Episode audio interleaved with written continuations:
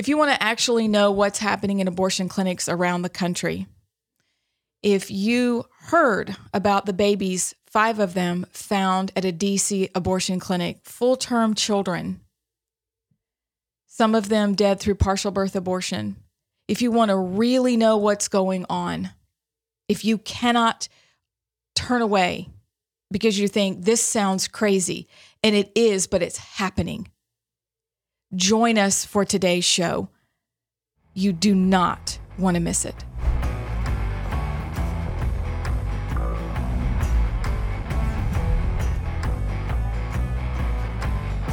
Welcome into the program, everybody. This is Alabama Unfiltered, your favorite podcast. I am one of your hosts, Scott Beeson. Amy Beth Shaver is with me. Allison Sinclair is with me as well. Ladies, how are y'all? We're great.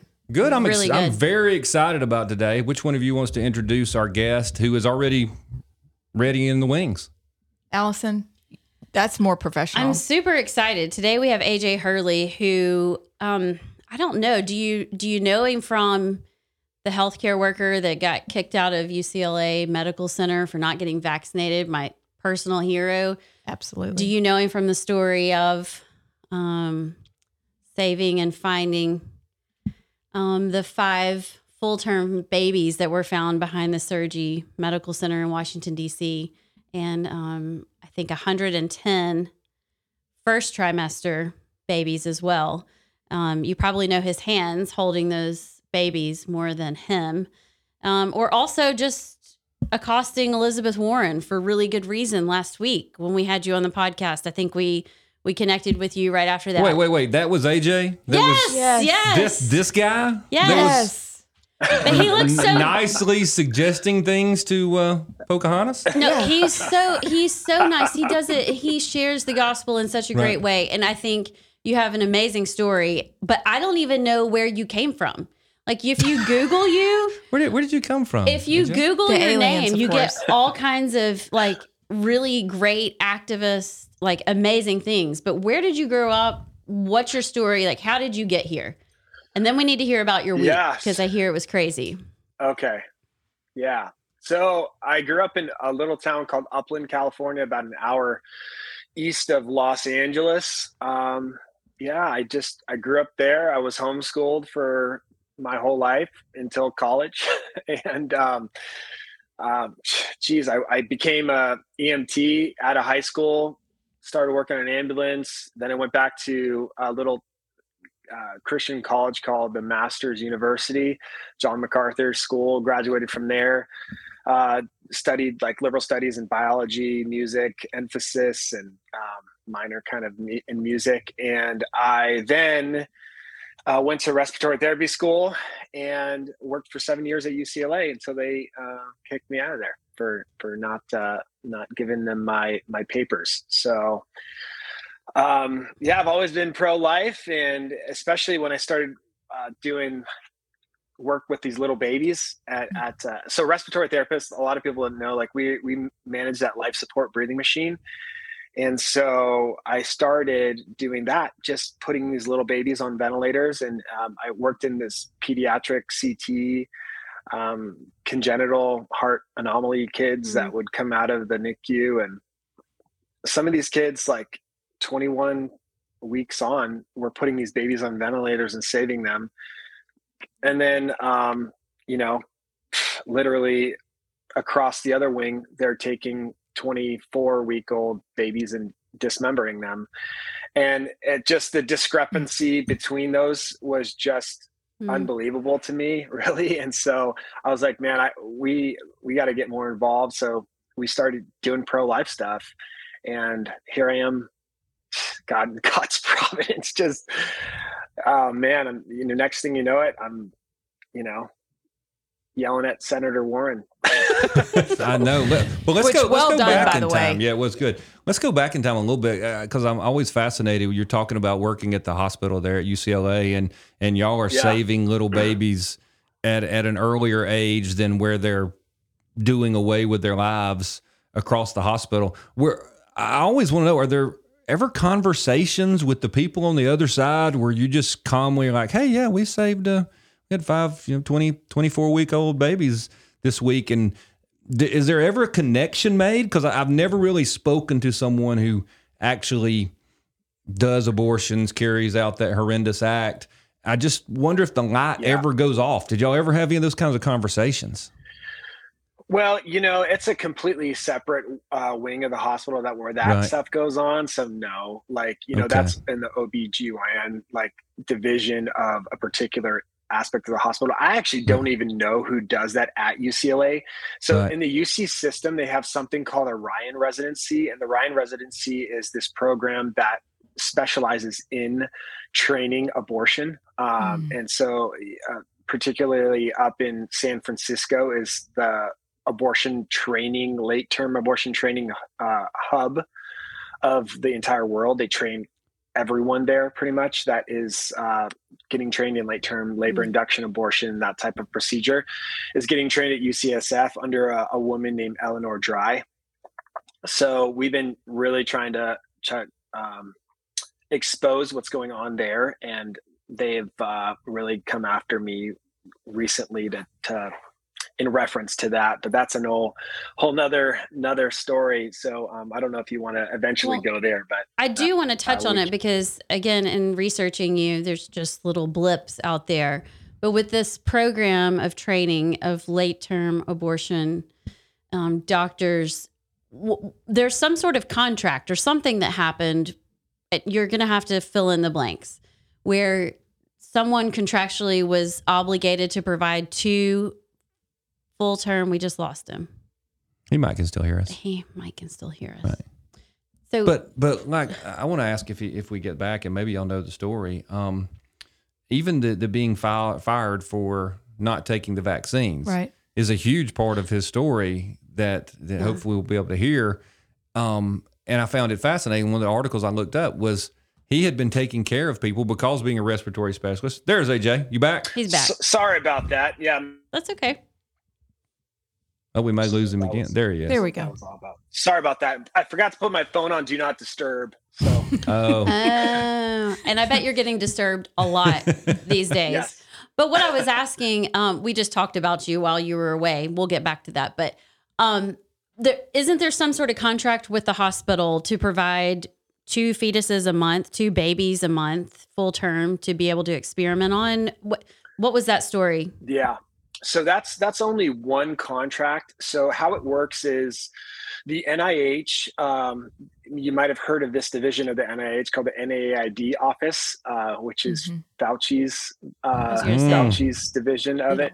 Mm. So they this year alone will provide, I believe the number is eighty-seven million dollars of our taxpayer-funded money to uh, um, fetal organ research specifically. So how it works is uh, institutions, uh, research facilities like UC, UCLA, UCSF, they will apply for federal funding for their grants for these uh, uh for these uh, research projects so that two elective fetuses per month that was only one research contract they have i don't even know how many um, every year it changes but um, and that's why we know what they're doing and how they're doing it is because we actually we just look at these research contracts that are released through FOIA requests. And in mm. those research contracts, we just read it and it spells exactly out uh, how many babies they're supplying for each research contract, the gestational ages of those children, and the organs that they're targeting that they need for these research projects. So the one you're specifically referring to was two elective uh, terminations of uh, 18 to 24 week gestational uh,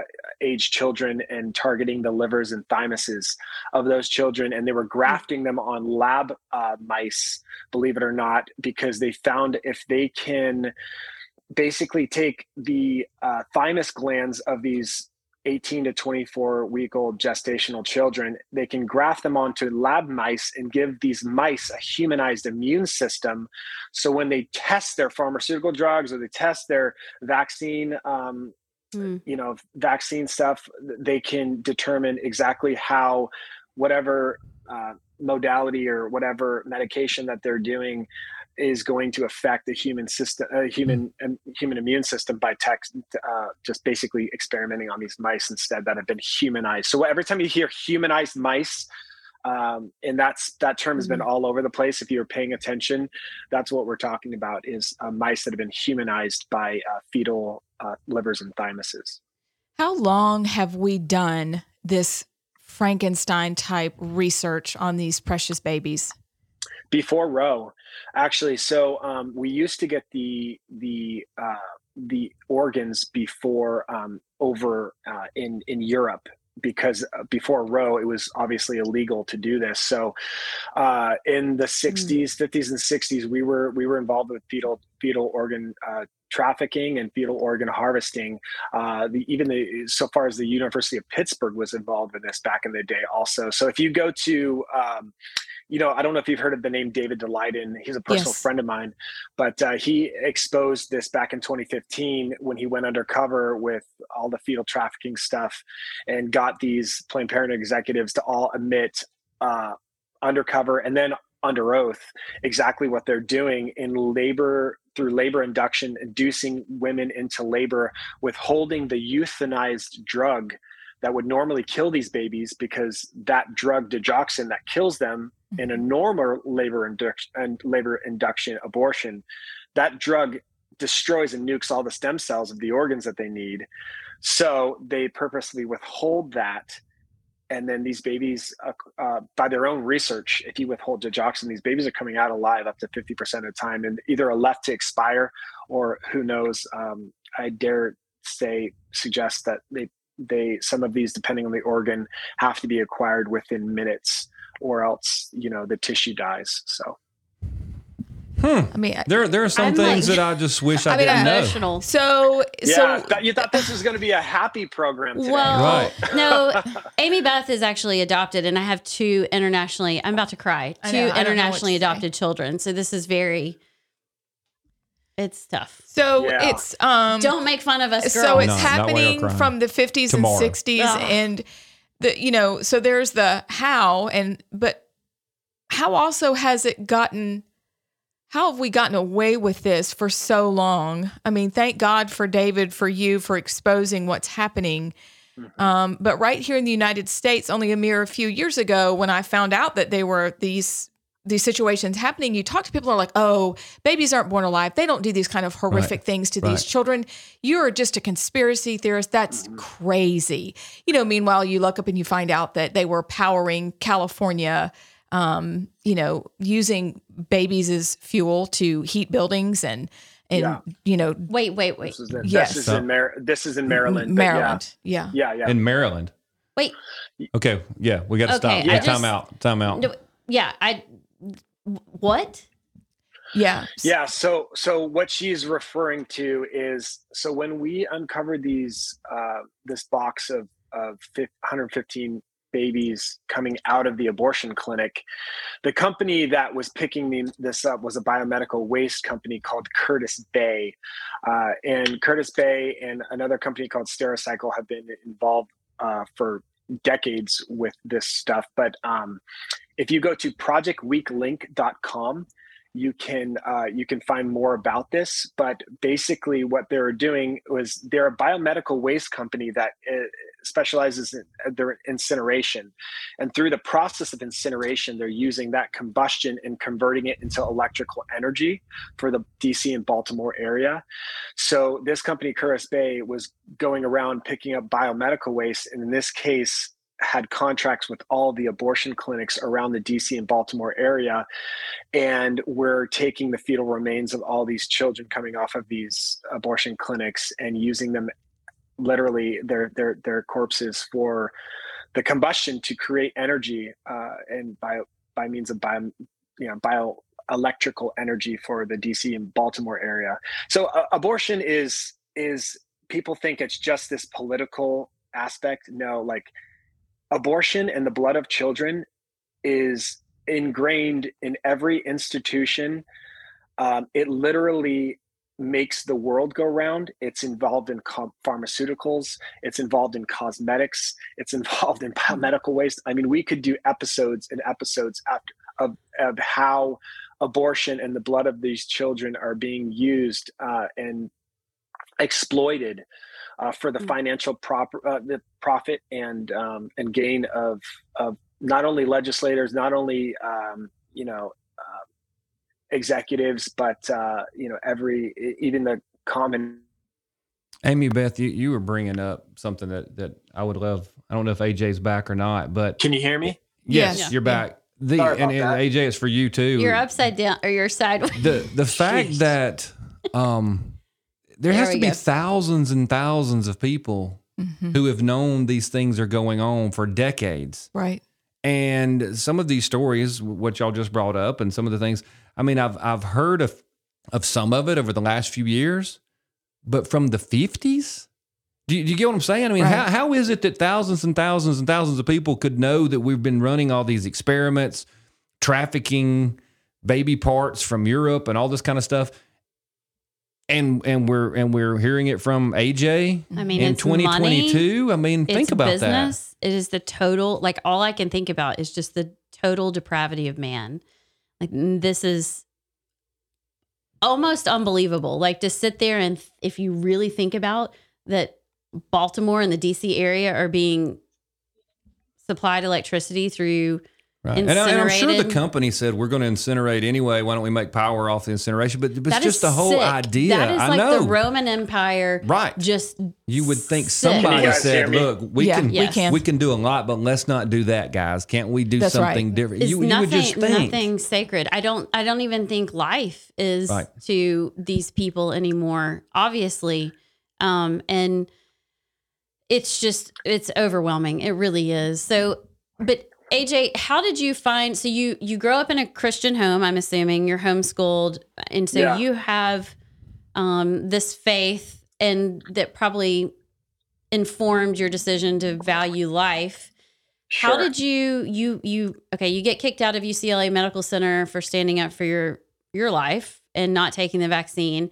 Then how at what point there's there's this group which to me is super cool because ideologically it is the total opposite of what you probably are. It's the progressive anti-abortion uprising group that Mhm. um if you look their website is super interesting but it's really Yeah. a progressive democrat the the opposite it's the liberal opposite of the christian conservative side Okay.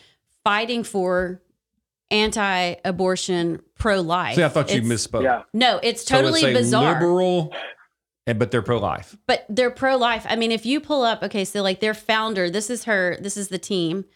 Um and terrisa is an atheist an animal rights activist and a feminist. She founded and assisted with many organizations but decided to find to start paau because she understands the need for protecting the unborn from members of her own party and knows better than anyone else that the republican party alone cannot end abortion violence I mean, I'm all for this. Like, I just think this is mm-hmm. great. We, and that's what it's going to take is the other side realizing the value of life and getting back to that. But how did you get? Because I want to lead up and Yeah. kind of talk about how you, because you're they're the ones that you went to the surgery clinic with, correct? Yeah. So Okay.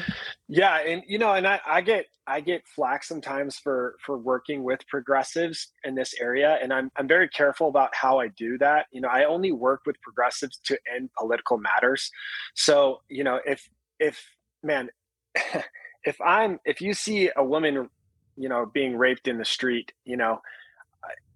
I- I don't care who you are if you want to come help me stop that ha- from happening, right? Right. Correct. I'm not gonna I'm not gonna have you come Right. preach at my church, and I'm not gonna probably have you come preach at my prayer or just you know pray at my prayer rally.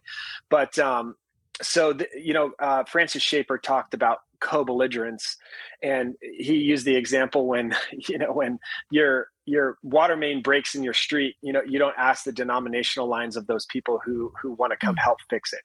And so uh, if you, so in this regard, I've I've gotten to know and work with a lot of people who are uh, in, in this super liberal state in California, um, mainly uh, because the church has abandoned hmm fighting in my area. So if I was to wait for my church, I got into this because my wife and I needed help out in West Hollywood at the abortion clinic. and I contacted the five pastors within a five mile radius of here, and all of them. One of them gave me the grace, the grace of a response, and basically told them we don't have time. After, I mean, I bugged them. Wow. They just don't care. They don't Yeah. care, and so uh, my we got involved full steam ahead working to to end this political evil and bring shed light and expose this. And i looked to my left and looked to my right. And the other the other people who were already working on this were were, were progressives. And so it's been amazing to get to know them to evangelize them to, to have Mhm. conversations with them to be friends with them. And honestly you know they're going to hate me for saying this. And i and it's kind of tongue-in-cheek that i do say this. But when you know when the bullet starts flying and, and they find a, a, a box of 115 babies and they don't know what to do even even the feminist will will look for for a man to help you know? And so i that's why i was i mm. was there just because they needed an older brother kind of figure to mm-hmm. like be there and support them during this time where where they they were obviously very traumatized. So um yeah that's that's i mm. i terrisa originally started in san francisco. Mhm. we've been uh, that's the the fetal tra- trafficking hub. That's how i got to know her. She's kind of worked alongside survivors to end this uh, and go after the uc regents. Yeah. So set go back and how did they because the two was it Terrisa and Lauren that were and at- lauren yeah. Okay. Lauren handy So so how did they connect like how did they know to go look for this waste truck? How did they and tell our listeners because the Surgery Center from what Sure. I've done is like the elite where the all the politicians send their mistresses Yes. to have mm. abortions. It's kind of like this the hub. This is the high dollar. So set up, Yes, set almost up like the spa. Clinic, set ridiculous. up Lauren Really? and and Terrisa, and kind of how they got into that situation, and then how your hands got in all those photographs. Sure, sure. Yeah. So, for those who don't know what we're talking about, a box of 115 aborted children were found in DC outside of a Washington Surgery Center by an abortionist uh, who had murdered them by the name of Cesare Santangelo. Two of my friends, one of them used to work for Survivors, the organization that I'm at. She was there for a number of years. Her name is Lauren Handy. She's a Catholic girl. And her and Terrisa now kind of run POW, this group, and they moved to DC. They go out on almost a daily basis and do sidewalk counseling, offering, you know, literally life-saving resources to these women who are at at risk for uh, abortion and uh, her, her children are at risk for abortion and try to curtail the underlining uh, reasons as to why they end up there. And so they were outside the clinic and this just resource giving resources counseling women about to go inside. A, a truck pulls up from a company named curtis bay. Um, and if you do this long enough it, it's not rocket science. Yeah. you know mothers go in and babies eventually come out. And so it's been known for a long time that that these boxes that are coming out of these facilities you know they can't flush them down the toilet uh, because that's a health uh, safety code violation Mm. they used to throw them away in the trash can and, and, and through, through the history of the pro-life movement pro-lifers have been going into the trash can and pulling these babies out and giving them dignified funerals and, and burials. Uh, but so this truck pulls up, unloads three boxes of aborted children.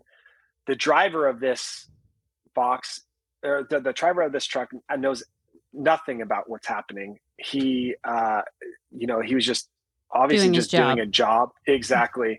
they tell him, and by God's grace, he is just very visibly upset over this whole matter. And they convince him to let uh, them have a box to to give these babies uh, a proper burial. Uh, and so they took this box back. Inside was 115 uh, aborted children. 110 of them were first trimester babies, and five of them were late term, third trimester, almost full term children. One of them, Christopher X, was literally, I mean, this big. So um, they, they, at that point, we called us. We were in New York at the time, outside of Margaret Sanger Planned Parenthood. We took a train, met them. uh, basically processed and photographed all these children, videographed them, made arrangements, strategized how to come, come forward, and delivered the the children over to uh, DCPD. So I'm looking online. I'm sorry, y'all jump in, but I I just No, I'm just listening now. uh, I mean I'm looking online at um you call it POW Paul Yeah. Okay Wow. POW okay if you go to their website paaunow.org and you can click on Justice for the Five. If you scroll all the way to the bottom, there are these tiny little blue like cups. It looks like what you'd get a side of your Mhm. salad dressing in, And They're Dutcher cups. Yeah. those are babies. First trimester babies. and there's a ton of them. And then you see a box and you see the back of the truck, and then you see a box with a hazardous waste bag. Are those your hands that are picking up the?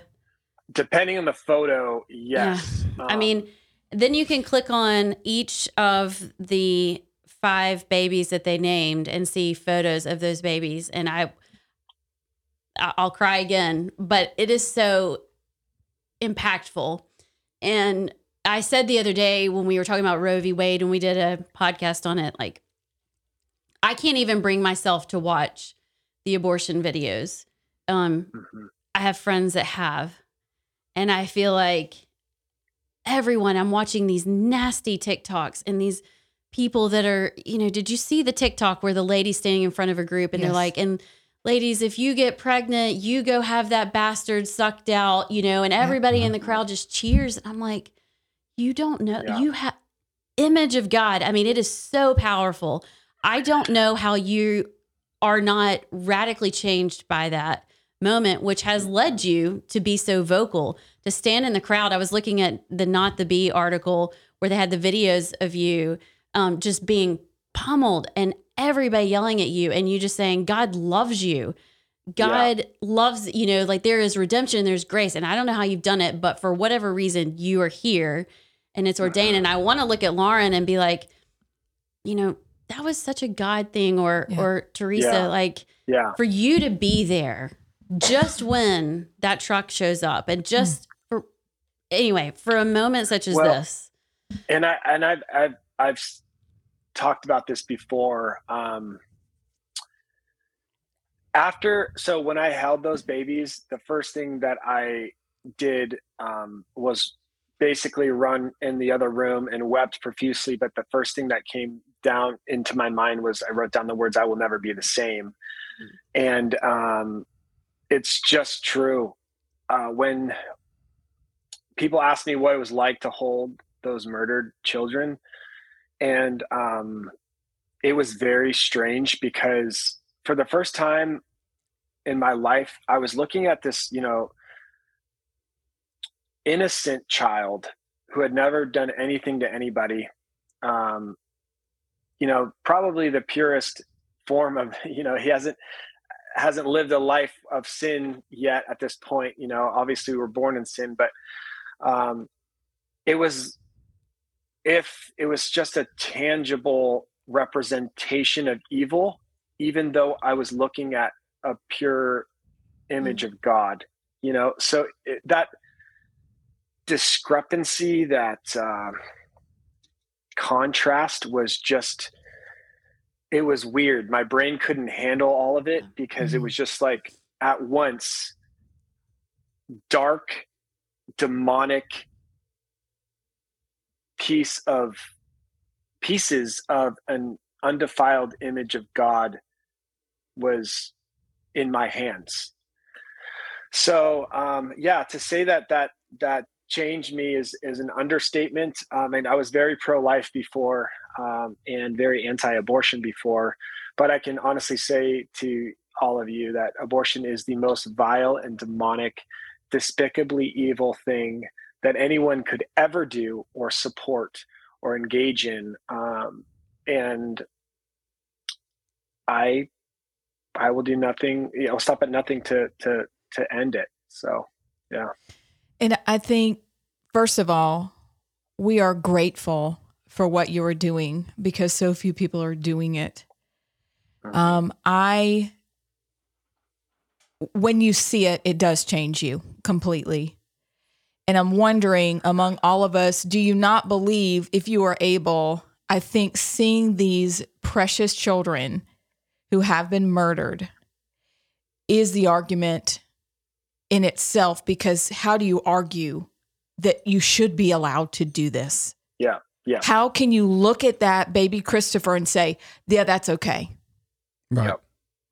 And I don't know how you can. And so, do you recommend that if people are able to? My mother in law is very strong. We talked about this last night because she knew you were coming on.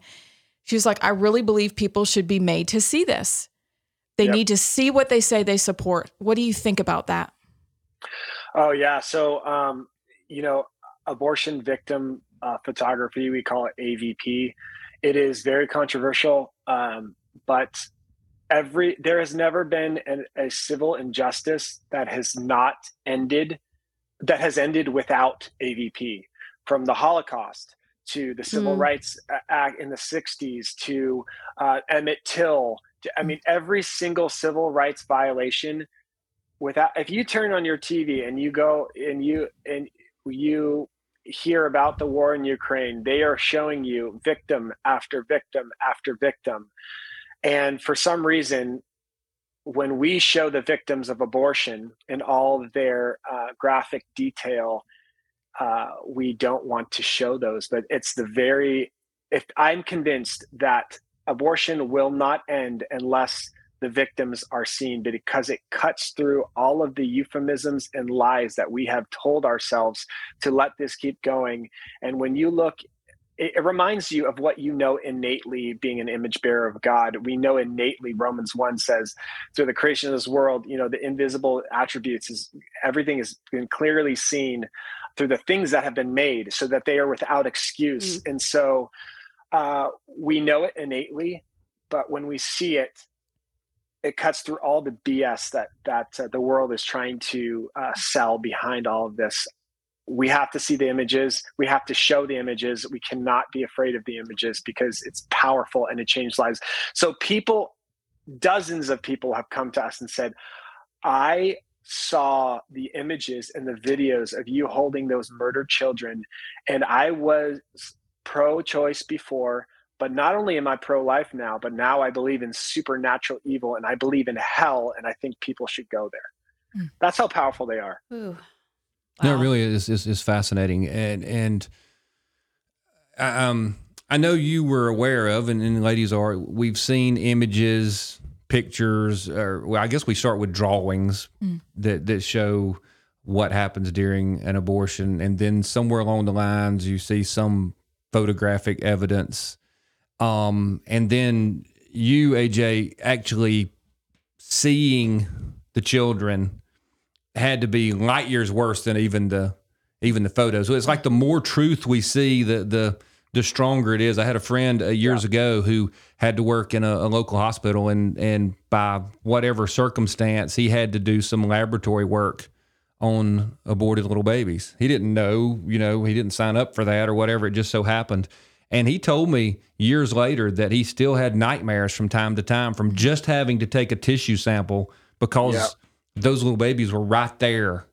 And and the reality of what it he said he you know he knew what it was, but to actually see it or be Mhm. whole, you know, right there was just more than he could take, frankly. And I don't I don't know if he still has nightmares, but but I do think you're right. A lot of people in our country don't understand the reality. It's like it's some weird "Eh, that's over there. I don't really know what it is kind of Yeah. thing and and we have to wake people up, I think. I think it's a self preservation thing. Like AJ, when you were talking about when you went in the room and your brain almost couldn't comprehend like the reality of what you're seeing. It, it, there's something in our heads, in our souls that just wants to disconnect from that because Yeah. it is so evil and it is so Protective. overwhelming. Um, and and it's like tr- I mean, traumatic. You you look at a lot of kids that have trauma in their lives, or even adults. You know, they just something shuts down, Right. and that's what happens for most Americans. It's like I, it's so heinous and overwhelming. I just set it over here, Mm. um, but we have to start getting it in front of people. And I think the time is now with the Roe v. Yeah. Wade possible overturning. So, what's Yeah. happened in your life since then? You said you had kind of a crazy week. I'm sure it's been crazy since so, then. Yeah, so um so after this thing with like justice for the five these five babies so we, we took these five babies and delivered them over to the medical examiner well dcpd there's a lot of uh, lies and stuff that were told about that i mean uh, yeah so that that's besides the point but um we delivered these babies to dcpd these five babies because they had overwhelming in my opinion prima facie evidence of, of partial birth abortion and infanticide. Um, so there's two federal laws that uh, have been uh, have gone through um, and been legislated upon to protect uh, late term uh, abortions or late term children in this country. The the partial birth abortion uh, ban, um, with by uh, by Rick Santorum, and then also the uh, Born Alive Infant Protection Act. So the you know the Born Alive Infant Protection Act m- makes it a felony to you know not render medical aid to a child that has been survived an abortion basically so uh, i could go through the evidence i'll probably spare you guys because it's super gruesome but um, there is definite evidence that at least one of the babies was a victim of partial birth abortion, Mm. and uh, at least four of the other children were born alive. Uh, I'm sorry, three of the other four were born alive. Uh, so one of the babies was still in its amniotic sac, totally undisturbed, amniotic fluid inside of the sac, um, and just totally purple blue inside the the sac. It's called. It's a rare rare abortion, rare birth called an en caul uh, abortion or en caul birth, whereas the baby is expelled so quickly uh, through the through the process that it doesn't even uh, the the amniotic sac isn't even perforated. So the question is, how in the world do you perform a late term abortion and without perforating an amniotic sac? Because normally they would you, you could just cut the cord or clamp the cord, Right. but you would have to get around the entire child without perforating the amniotic sac with those surgical instruments.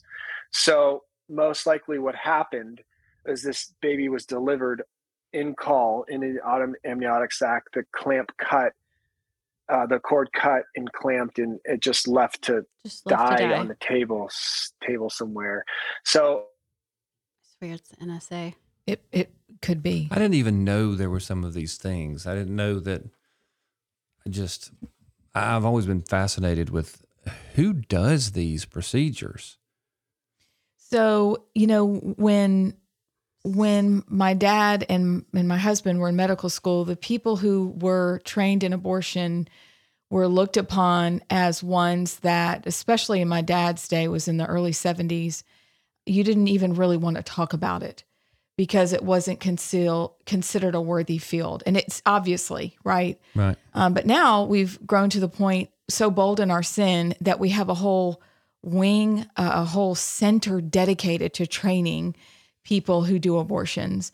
Um, I also know now that they're working towards allowing um, not just doctors but nurse practitioners to be allowed to do this.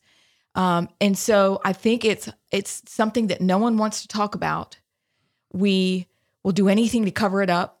You know, under the we'll, we'll keep sinning in the darkness because who's going to see it, right? Mhm. Um, and bringing it to the light is shocking because it doesn't make any sense. We don't see it. Like this is the first time in a long time we've seen pictures of human children that I know how he knows it was partial birth and it's disgusting and I won't say it. Right. Um, but if you want to know, look it up. Um, but this idea that we're bringing it out to the light is what has to happen for this to end. Because what I want to know, because we do know that the aborted babies are in their, you know, their cells are used in vaccines. We know that they were used um, just for COVID, for example, in a few of the uh, COVID applications.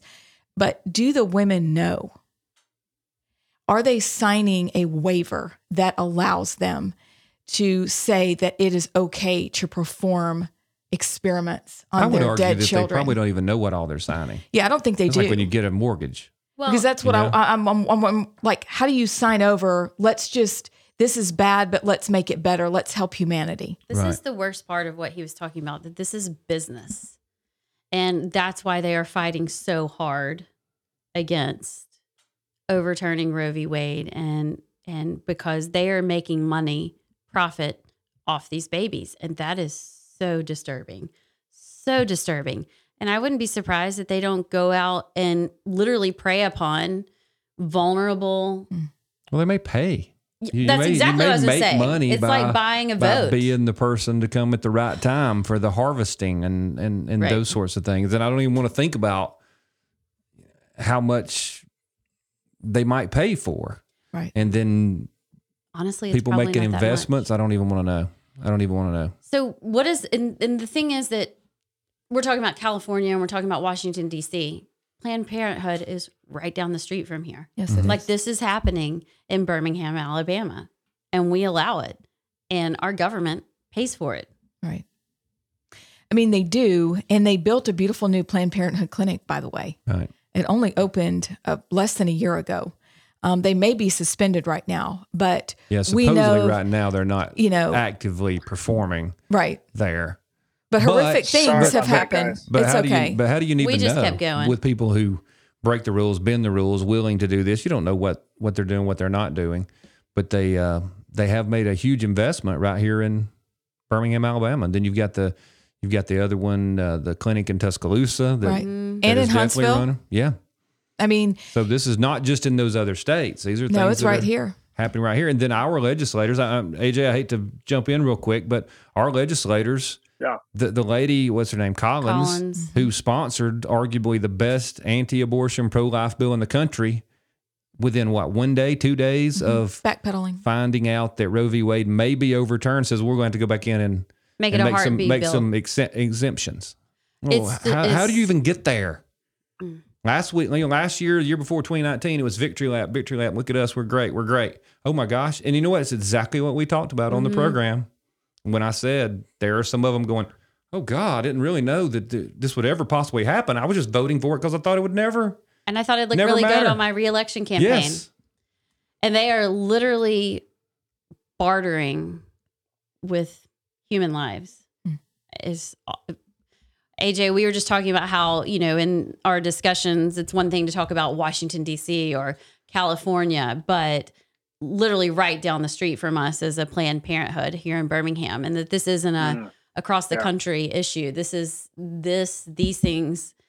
There's a truck coming to Planned Parenthood in Birmingham that's going to do the exact same thing that happened in D.C. So, Absolutely. mm, So I, I Sorry, have a I, don't que- know where you left off. I, I sorry about that. it's okay. It's um when you're trying to do good, um, evil doesn't want it out. So I'm so used to this. So I, I have a question, and it's it's, it's this: um, Do the women who have these little ones, you know, they go in the clinic, they take the life of their unborn. Do they know that Stericycle or the other group is going to pick their babies up and take them to a lab? Have they signed up for this when they agreed to have, you know, an early or late term abortion? Most of the time, no, no. They just sign a general form that uh, gives them, you know, permission to use their children, and it goes something like this: like, oh, you know, do you want to uh, donate uh, the the remains of of this, you know, the product of conception to uh, Right. medical research, so something good can come out of this, you know, this horrible experience, or you know, so th- this the amount of consent that they have informed consent has, has actually been been something that's been legislated against because these these women do not know what's Mhm. happening to the, them and the extent of of their you know their loss and what it's what's happening. So and and in a late term abortion right? So eh, most of these contracts are happening in the second or second trimester. And so a labor induction has to happen then and a lot of times women are given a sedative also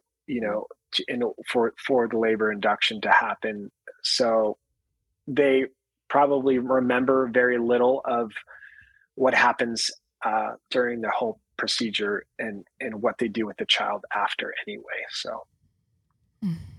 I, I mean, So I have a question for everybody. Do because because I've always thought that women have been lied to, especially younger women, that they really have no idea what abortion is. I mean, they've bought into the whole unviable or inviable, whichever one it is, unviable tissue mass kind of thing. Not really a mm-hmm. child, product of conception, like AJ was saying. And and the reason I Yeah. thought that was because they fought so hard. The industry fought so hard on against things like women's right to know, just or or being able to show here's a sonar of mm-hmm. of what is inside you, and they just went crazy about it. So I will, I've always been convinced that a lot of women really don't know that the that the public relations, the propaganda has been so strong for so long that they there's Yeah. just a total disconnect from reality.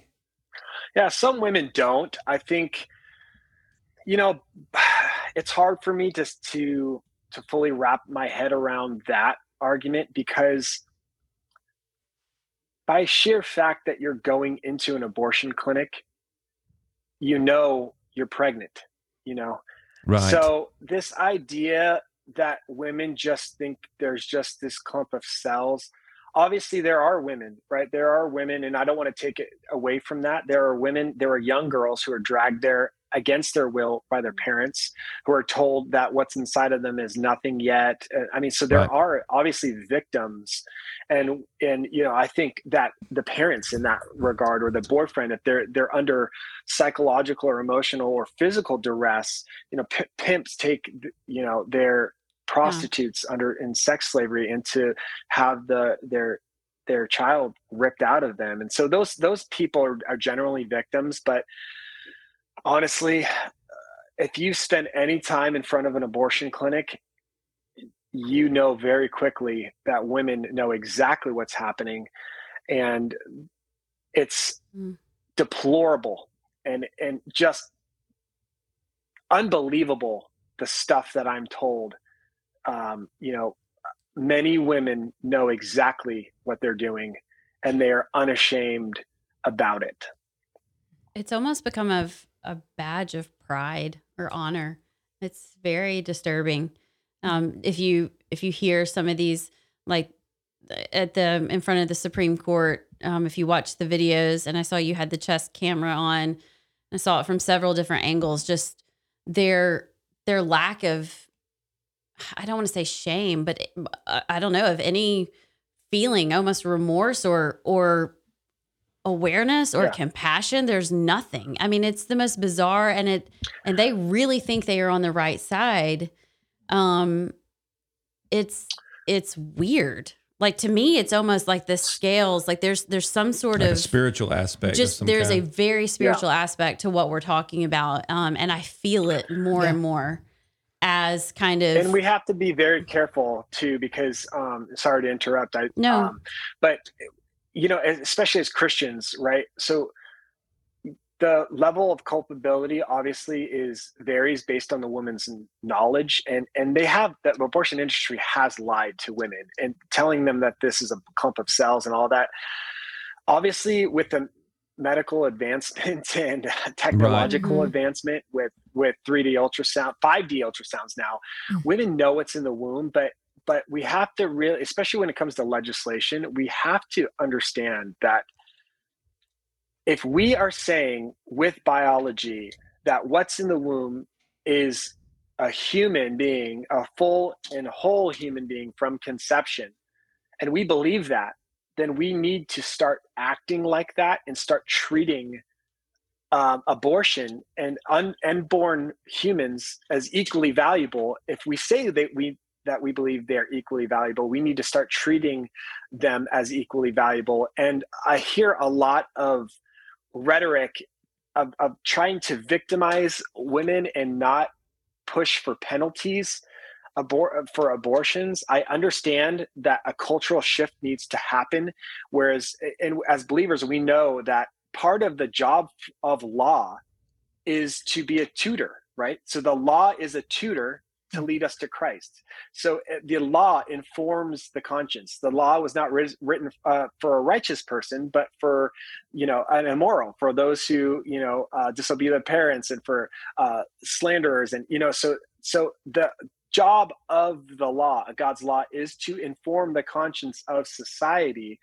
So we should work to produce the type of just laws that is consistent with what we say is in the womb. So, in other words, hmm.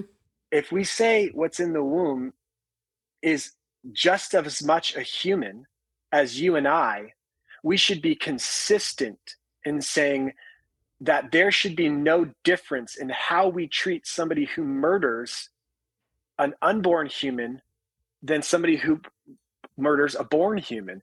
Mm-hmm. I would hope to think that that you know we could at least be that consistent if we are say we're pro-life that if we say that what's in the womb is equally valuable then we should treat we should treat it as if it was so you know wow yeah, he's That's right about thing. that i've uh, never thought about that because we run and we run and hide when someone says you want to punish the mom you want and i'm like mom what are you talking about mm. Mom yeah. of mom of who? Mom of what? Right. You want to punish the woman? You want to punish the woman? And they did. They do that. They did it to right. us when we were in the legislature. If anybody even thought about yeah. there being a penalty for the person who had the abortion, not just the person who performed the abortion, they just melted down. Yeah. And, and most of the legislature, I, would never really thought about the argument that way, but that's the, that's the philosophically true argument that you're laying out there, AJ. Okay, but say for that sure. And and go ahead. Well, I was just going to say, and we touched on this last week, and I can't remember. I think you were being chased down and had to go. At some point, we talked about, you know, if we're going to be pro life, which means anti abortion, it also means being pro caring for these women and these, I want to say children, because there are young mm-hmm. girls that come in um, for them mm-hmm. mentally, emotionally, spiritually, physically. Like we as believers in the church have to step in long before um, even the baby is born. You know, if we're going to care, we have Absolutely. to care. And so there's a whole other component yeah. to it that I don't I don't know if the legislature or, or even um, our side, the conservative side, have thought about like this is a huge undertaking. Yes. And but and there we, are people standing ready. I mean, they, well, they have are. been ready and they've been doing those things for the people that they've the ladies that they've talked out of it. So I think but, the, but if you the infrastructure is there. Sure. But how many babies are aborted every year? Okay. If In those Alabama, abortions you you hope you can go back and you can get better birth control and better preventative. But if right. you can't, we sure. have millions of babies that we now have to care for. Right. We do. And so we have, and I sent an article and I'll make sure and include this in the show notes, but there are several actually, um, and AJ, I know you will know the numbers better than I do. I used to know them off the top of my head. Mm-hmm. We have probably 2,400, there's crisis pregnancy centers, there are adoption agencies, there are pro life volunteers. Yeah there are um, groups that stand by, and they're by the hundreds, sometimes thousands, but we outnumber sure. the amount of abortion clinics to what we say we do. So we are there are out there. We are living so, it out. Go ahead, AJ. I'm sorry. Sure. So there's there's uh you know there's a safe haven law in every single state where a mother can drop off a, a, child at either a police or fire station with no questions asked, no paperwork signed, and give that child up right now, as we speak, there is there are 32 adopted parents ready for every single person in foster care. So when you hear that this this idea that the foster care system is overrun and there's not enough people, and it's it's first of all it's not true, and second of all, um, when you hear of people that can't, it's because a lot of times they're giving time for the the parents of these children that are involved in drugs or anything to clean their lives up be, before mm. just delivering them over so there there is an overwhelming mm-hmm. amount of resources available adoptive families um, there to the pro-life industry is just unbelievable i mean every single case that i've come across where a woman needs help i mean we have not only helped her but showered her with tens of thousands of dollars not only goods but helping them out with rent helping that the the pro-life industry, the pro life, it is overwhelmingly ready. Mm-hmm. And the, the, we've been doing this for 50 years, and the rhetoric um, from the other side that that we don't care about life and that we don't we only care about it was born is just such an incredible lie from the pit of hell and mm-hmm. we we have just a network of thousands and thousands of, of uh, pro-life holistic uh, industry, uh, holistic organizations that not only help the woman but help the families so you know and i like to joke around and say you know next time you know you're you uh, are hear the this um, rhetoric that that pro-life people only care about when you when you're born go to planned parenthood and ask them for diapers formula mm. a crib rent assistance and and money um, and they will laugh at you but when you if you go into any pro-life pregnancy clinic or any pro-life um, crisis center that is exactly what you will find so it's just full of lies and rhetoric just to just you know because they have one solution it always mm-hmm. involves violence so mm-hmm. and it's just the pro-life industry and the pro-life organizations and the movement is just does not accept that as an answer. We care about the mother and the child. We care about families. We care about reconciliation and and restoring bringing the gospel to bear also and restoring the the mother and the father and and and the children you know that that's the, the whole thing with with what is isn't that the promise? Is that he will restore the hearts mm. of the the fathers with their children and, turn the hearts of the children back to their fathers. And that's exactly what we've been done. And but but to your point we do the church does need to rise up because if we are going to end the slaughter of these children we need to come forth and and be that support care system and give uh, sacrificially too and I think on point. the other side of that as well, as adoptive, an adopted child, there's three of us in our family. We're all adopted. You guys adopted. The other thing we can do on the other side of it is also to make it easier to adopt. Mm um, because my parents would have loved to adopt more children. It's unheard of that in the 70s, there's three of us, 70s right. and one from 82. Um, that's unheard of. It is more, no, it's normal yeah. now. Um, but that's the other side of it that we also have to work on. It's a both and approach, but it is, you're right. It's got to be the church because there are many people who are working in the industry that they're taking the Bible's admonition of not telling the left hand what the right hand is doing and not showing their good works like mm-hmm. the Pharisees right. because they're like, I'm out there doing it I'm not going to really tell you about it. Um, but the church does need to do a better job of saying these are all of the, and I will, I'll get it in the show notes so everybody mm-hmm. can see it. And I'm sorry that I don't have my iPad pulled up to show you all of the ways that we are helping, but from a legislative perspective, we can make it um, less arduous to adopt children and to get children from yeah. foster care.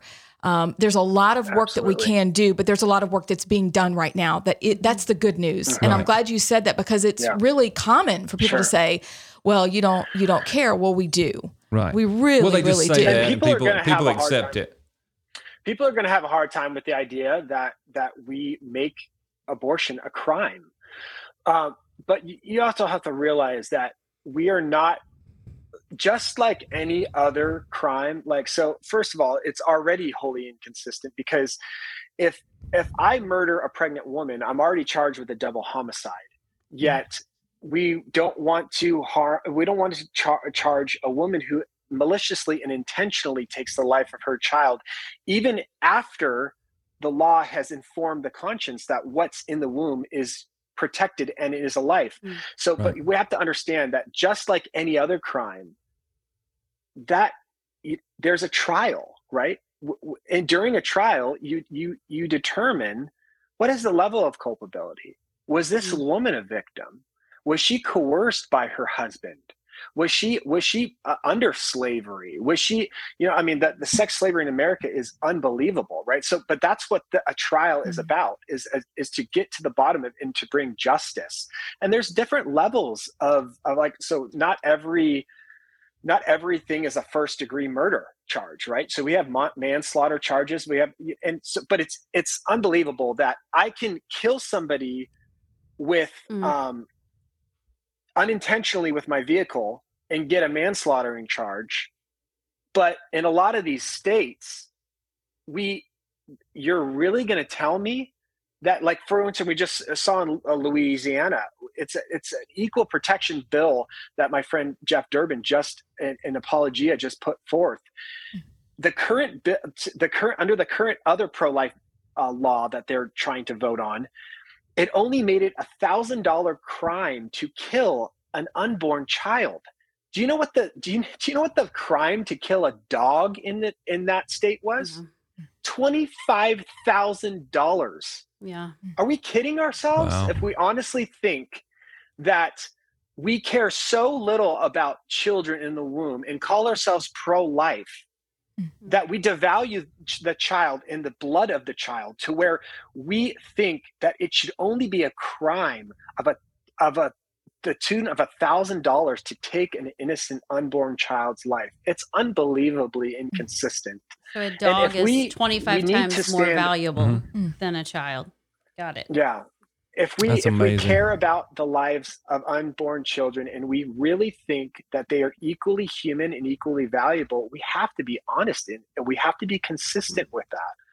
So I agree. Don't don't most of the states have laws that say if you do something that hurts your child mm-hmm. that you can be prosecuted, like yeah. if you're taking drugs or whatever. Yes. And sure. then at the same time, Absolutely. to get out of that, you could go and have an abortion, and then, yeah. then you're not guilty anymore. It all goes back to the definition of a person. What is a person? Right, and yeah. and when, whether you're when wanted does life or begin? not.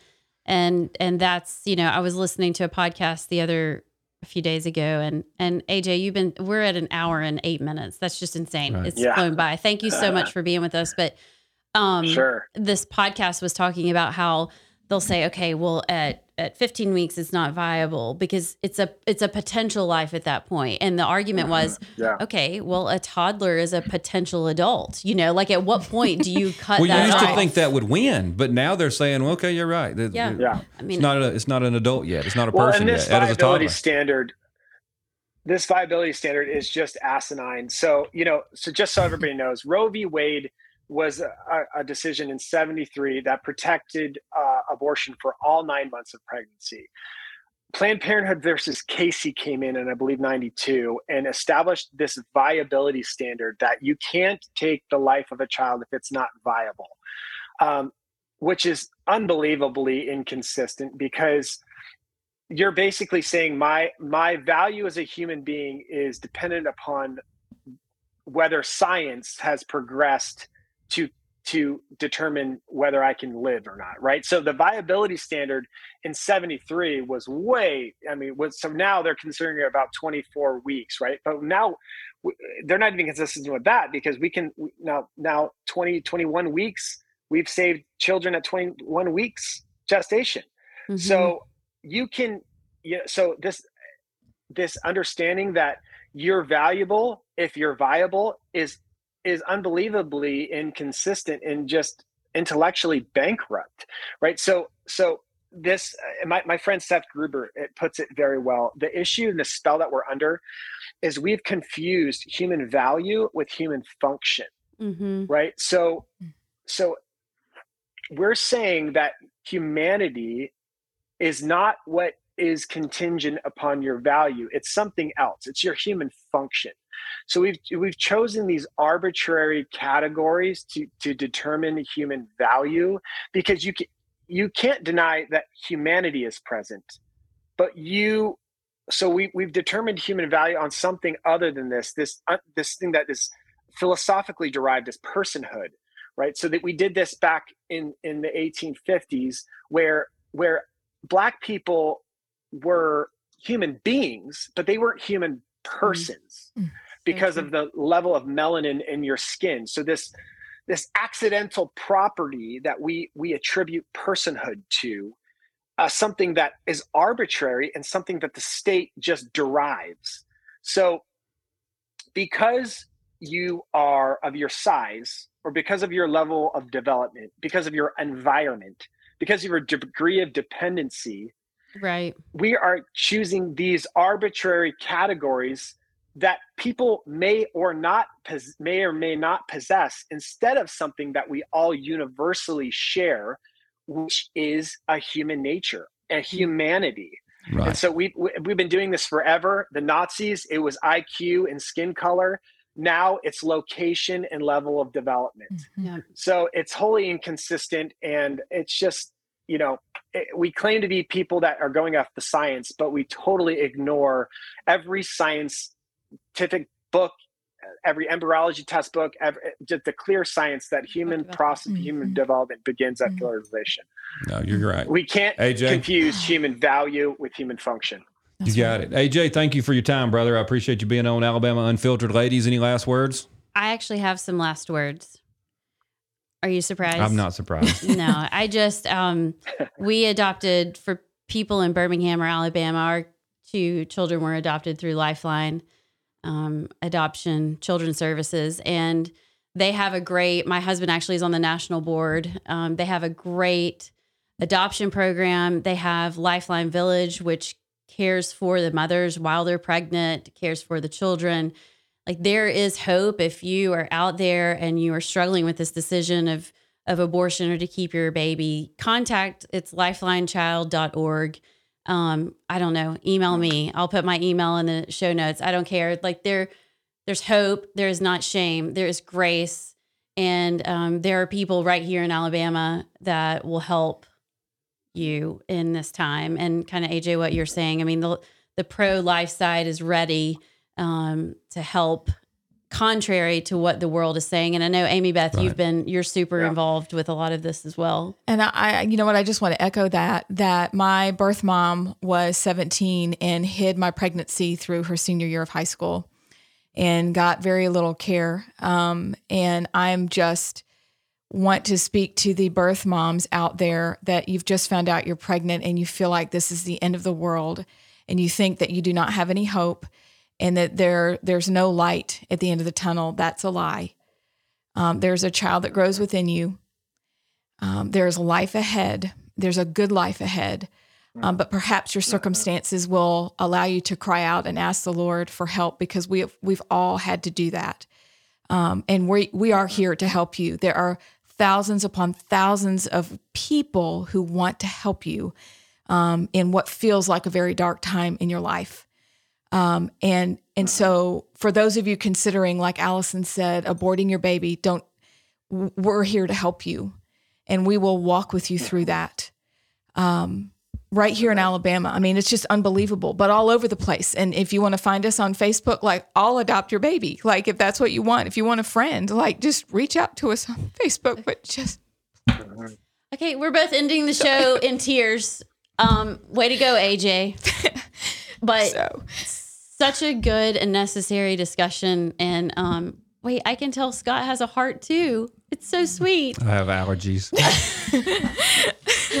um, this was such a blessing. And thank you so much for being here. And I know God will use this in an amazing way. And prayers for you and protection for you and your family as you stand in the Thank gap you. for all these kids. And yeah, I got to throw it back to Scott or I'm going to start crying again. Thanks, okay. AJ. Thanks, ladies. I appreciate y'all being on. All of our viewers out there. Guys. One of the things that you definitely check out the the show notes when you're giving us the five stars and stuff because even if you're not from Alabama where we are, um, we can find somebody that help will help you out. Yes. There, there's a pro life group somewhere where you are, so get in touch with us if you you need to. Thank you for watching the program. We appreciate you telling other people about it. Like I said, give us a five stars. You can find us at all the places. You probably won't find this show at YouTube in a couple weeks or a few days. we are going to get kicked off, but you'll find it at, at, most of the places. Thanks for yeah. watching. See y'all.